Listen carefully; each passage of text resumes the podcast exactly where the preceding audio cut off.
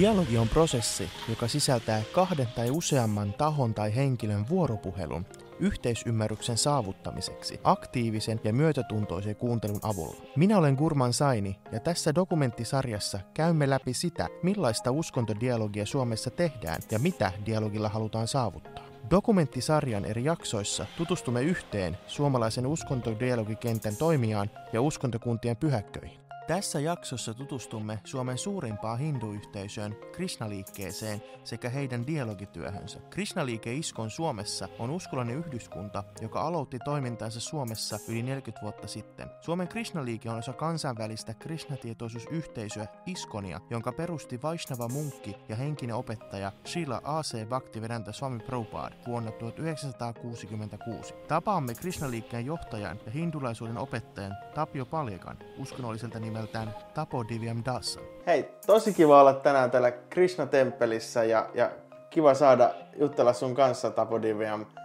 Sä oot Krishna-liikkeen johtaja ja, ja uskonnon opettaja, eikö näin? Hare Krishna, on oikein mukava osallistua tähän keskusteluun myös tässä. Ja, joo, kyllä, olen, olen Suomen Krishna-liikkeen johtaja ja, ja opettanutkin tätä Krishna-uskontoa vuodesta 2006 miten sä näytä, että sä olisit syntynyt tähän uskonnon harjoittamiseen, että et, ootko sä, miten sä oot tutustunut tähän Hare Krishna perinteeseen tai tähän uskontoon?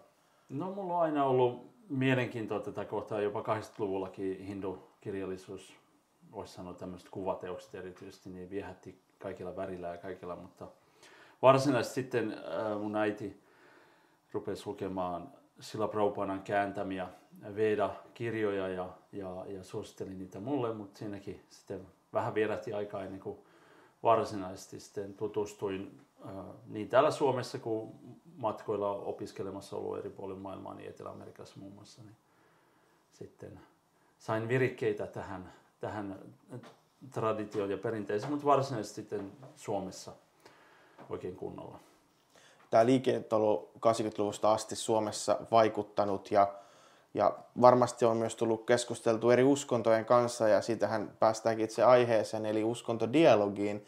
Mitä se merkitsee teille, Hare Krishnoina, uskontodialogi? No totta kai tärkeää, että, tärkeä tuntee, että mistä on kysymys uskonnossa.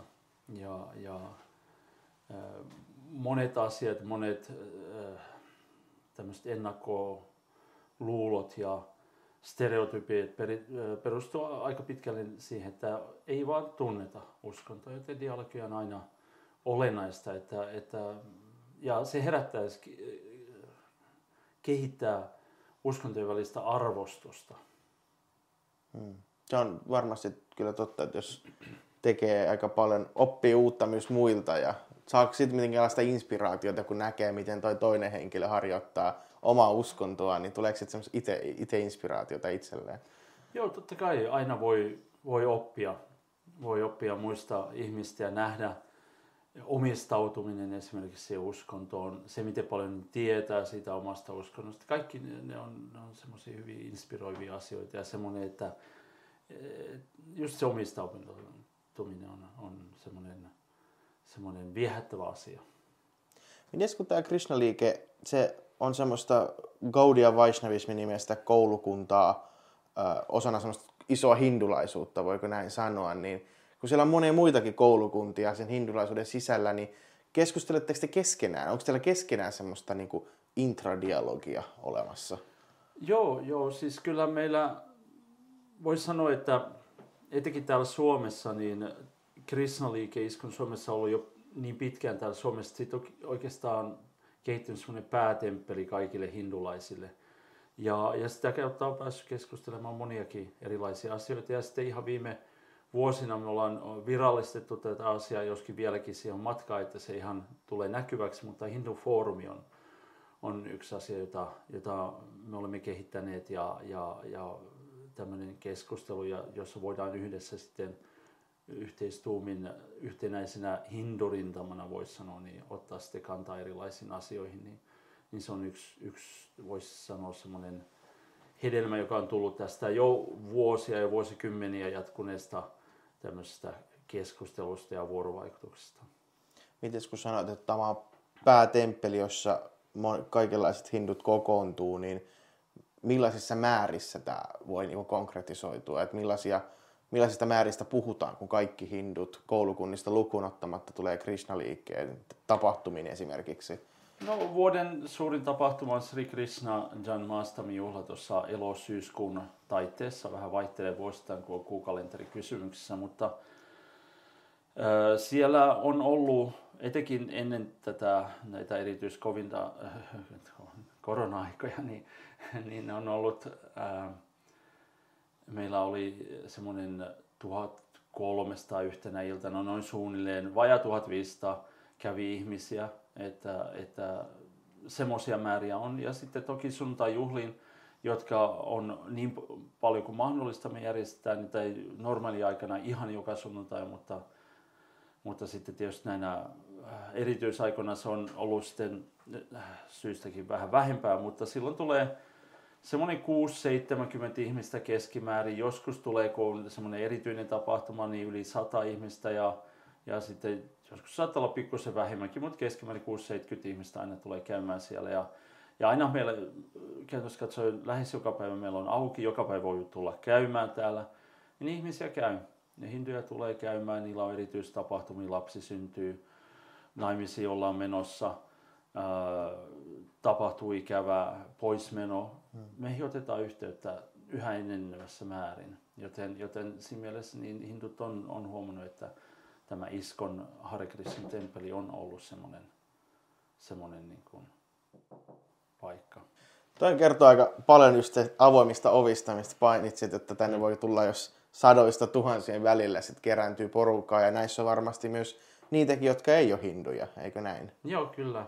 Kyllä. Että meillä käy ihmisiä ihan laidasta laitaan monista erilaisista uskonnoista, ei ainoastaan hindulaisuuden eri haaroista, vaan monista erilaisista uskonnoista on paljon kiinnostusta tätä elämäntapaa kohtaa, koska kyseessä on kuitenkin maailman vanhin mm. uskonnollinen perinne. Kaikki, on, kaikki hyväksyivät hindulaisuus kaikkein vanhin ja tämä Krishna-tietoisuus niin, niin, niin on jatkunut oppiketjussa jo tuhansia vuosia ajan ja voisi sanoa, että hindulaisuus kumpuaa tästä, koska jo, jo hindulaisuudessa Vaisnava linja, joka tarkoittaa nimenomaan korkeimman palvelemista – niin, niin, niin se on suurin osa hindulaista. Miten sitten käytännössä teen dialogi muiden uskontokuntien kanssa? Että osallistutteko johonkin uskontodialogikeskusteluihin? Onko siellä jotain yhteistoimintaa virallisesti muiden uskontokuntien kanssa tai jotain tällaista? Joo, kyllä meillä on, on ollut, että ehkä se on enemmän ollut semmoista sanotaan, että meitä on kutsuttu moniin tapahtumiin. Ja me hyvin mielellään me osallistutaan tapahtumiin, että itse henkilökohtaisesti ei olla vielä itse oltu järjestämässä, että se on enemmän ollut, voisi sanoa tämmöistä vahvemmat, niin kuin esimerkiksi luterilainen kirkko, he järjestävät ja mielellään osallistutaan niihin tapahtumiin, että ne on, ne on oikein hyviä ja, ja kehittää just tätä ymmärrystä eri uskontojen välillä ja, ja, ja tietoa ja, ja semmoista arvostusta uskontoa kohtaan. Ketä siihen sitten osallistuu käytännössä? Et totta kai kutsu, joskus saattaa tulla suoraan johtajalle, joskus mm. se vähän riippuu, että kuka sinne kutsutaan, mutta onko teillä jonkinlaista semmoista hierarkiaa, että kuka menee tällaisiin tilaisuuksiin, jossa on uskontodialogia vai onko vähän niin kuin vapaa, että sinne voi mennä naisetkin, nuoretkin, vanhu, vanhemmatkin henkilöt vai onko se jotenkin titteliin sidonnaista? Joo, tosiaan kutsuja on, on tullut niin johtajille kuin myös semmoisille, jotka ovat jo aikaisemmin ollut tekemisissä sen asian kanssa. Ja meillä me katsotaan, että, että semmoista on ollut siis ihan nuorista johtajiin ja naishenkilöitä, että meillä on ollut ihan, ihan oikeastaan laidasta laitaa ihmisiä edustamassa. Mutta ennen kaikkea me katsotaan tietysti se, että ne ihmiset tietävät mistä on kysymys, tuntevat hyvin oman uskontonsa ensinnäkin, heillä on tietoa siitä ja sitten tuntevat sen kentän, joten sellaiset ihmiset luonnollisesti sitten on, on jolla on tuo kiinnostus jo luonnollisena olemassa, niin he sitten ottavat osaa näihin dialogoihin, dialogeihin. Sä oot myös opettaja, Krishna-opettaja, mm. eli oman uskonnon opetuksen opettaja, ja sä oot siitä syystä aika paljon nuorten kanssa tekemisissä ja, ja olet myös opetusalan ammattilainen, niin miten sä näet tämän niin kuin pedagogisen pedagogisesta näkökulmasta tämän uskontodialogin tavallaan hyödyt tai haitat?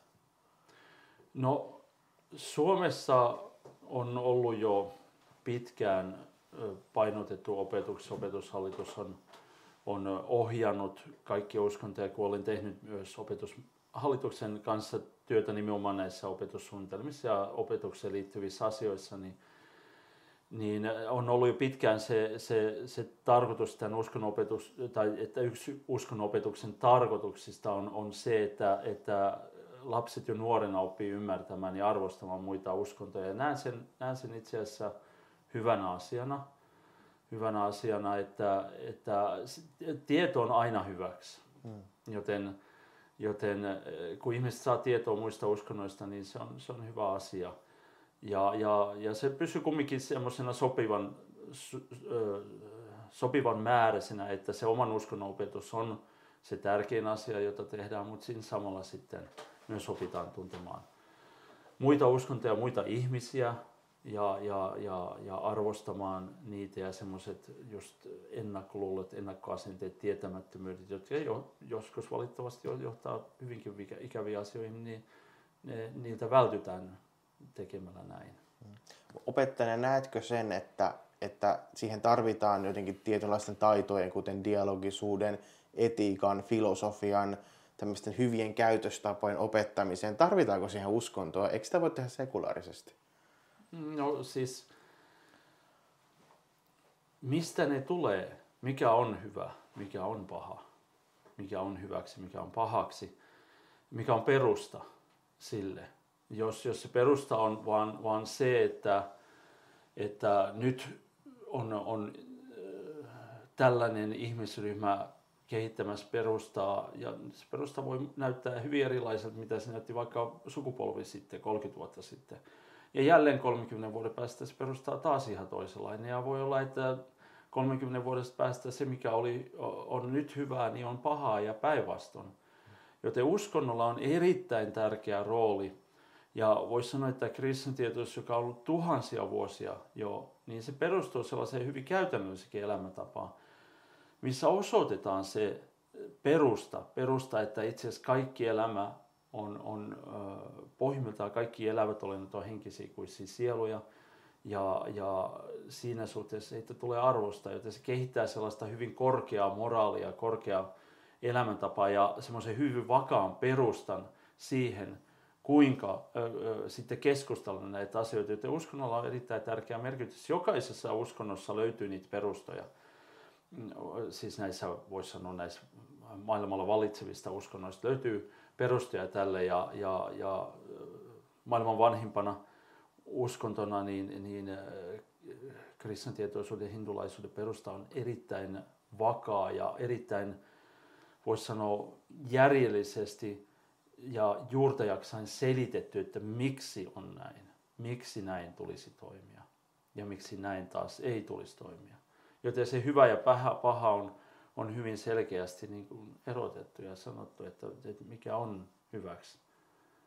Ja, ja koska ymmärrys on henkisesti, kun sellaista tarkoittaa, mikä on hyväksi ei ainoastaan tässä elämässä, vaan seuraavassa.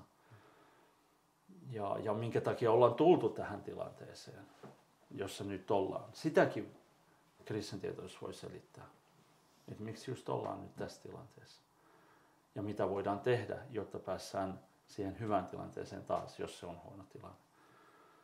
Tämä on aika hyvä pointti, että aikaisemmin tuossa käytiin keskustelua sen Suomen di- dialogikentän pioneeri Heidi Rautiomaan kanssa, jossa hän korosti aika paljon, että uskontodialogi ei ole pelkästään sellaista tylsää juttelemista, vaan sillä ratkaistaan rauhaa tai luodaan rauhaa, ratkaistaan ilmastoon liittyviä asioita, voidaan torjua köyhyyttä sillä ja monta semmoista sosiaalista ongelmaa voidaan ratkaista. Ja mun mielestä oli tosi hieno pointti, kuinka toitte sen esiin, että et, et se, että siinä joku mielipide on siihen asiaan, niin se pitää perustakin vankkaan pohjaan, mm. eikä muuttuvaan trendiin esimerkiksi. Niin, näin, näin on.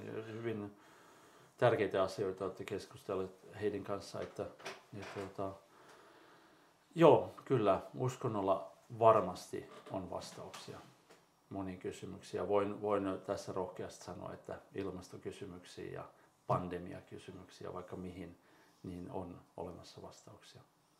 mä kuuntelin teidän liikkeen perustajan, eli kansainvälisen Krishna-liikkeen perustajan Sillä Prabhupadan yhtä luentoa, jossa, jossa hän korosti sitä, että, että Krishna-tietoisuutta voi, voi harjoittaa uskonnosta riippumatta, joka oli aika mukava ajatus siinä mielessä, kun hän sitä tarkensi siinä, että koska sen tarkoituksena sen teidänkin aktiiviseen kuuluu sitä pyhän nimen lausumista, ja sen voi minkä tahansa Jumalan nimellä kuulemma lausua, minkä sillä Prabhupada siinä toi, ja sen rakkaudellisen vuorovaikutussuhteen luomista takaisin Jumalaan, niin todella kaunis ajatus, että onko tämä tämmöinen niinku, onko se niinku dialogin tämmöinen pohja tässä, mitä sillä Prabhupada toi?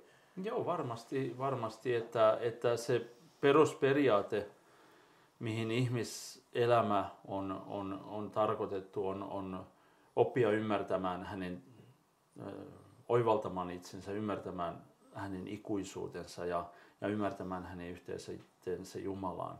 Ja, että se Jumala, ja kehittämään sitä suhdetta, joka sitten lopuksi ilmenee puhtaana rakkautena. Joten kuten silloin Prabhupada on sanonut, jokainen uskonto, joka opettaa tällaista, niin, niin se on hyvä. Ja, ja Jumalalla on, Jumala on yksi, mutta hänellä on monta eri nimeä. Meidän, niin kuin mä tuossa vahingossa koronan sijaan sanoin Govinda mm. tuossa alussa, niin, niin, niin hänellä on monta nimeä. Govinda, Krishna, Jahve, Allah. Nimiä löytyy paljon. Ja, ja, ja jokaisella pääuskonnolla on itse asiassa rukous.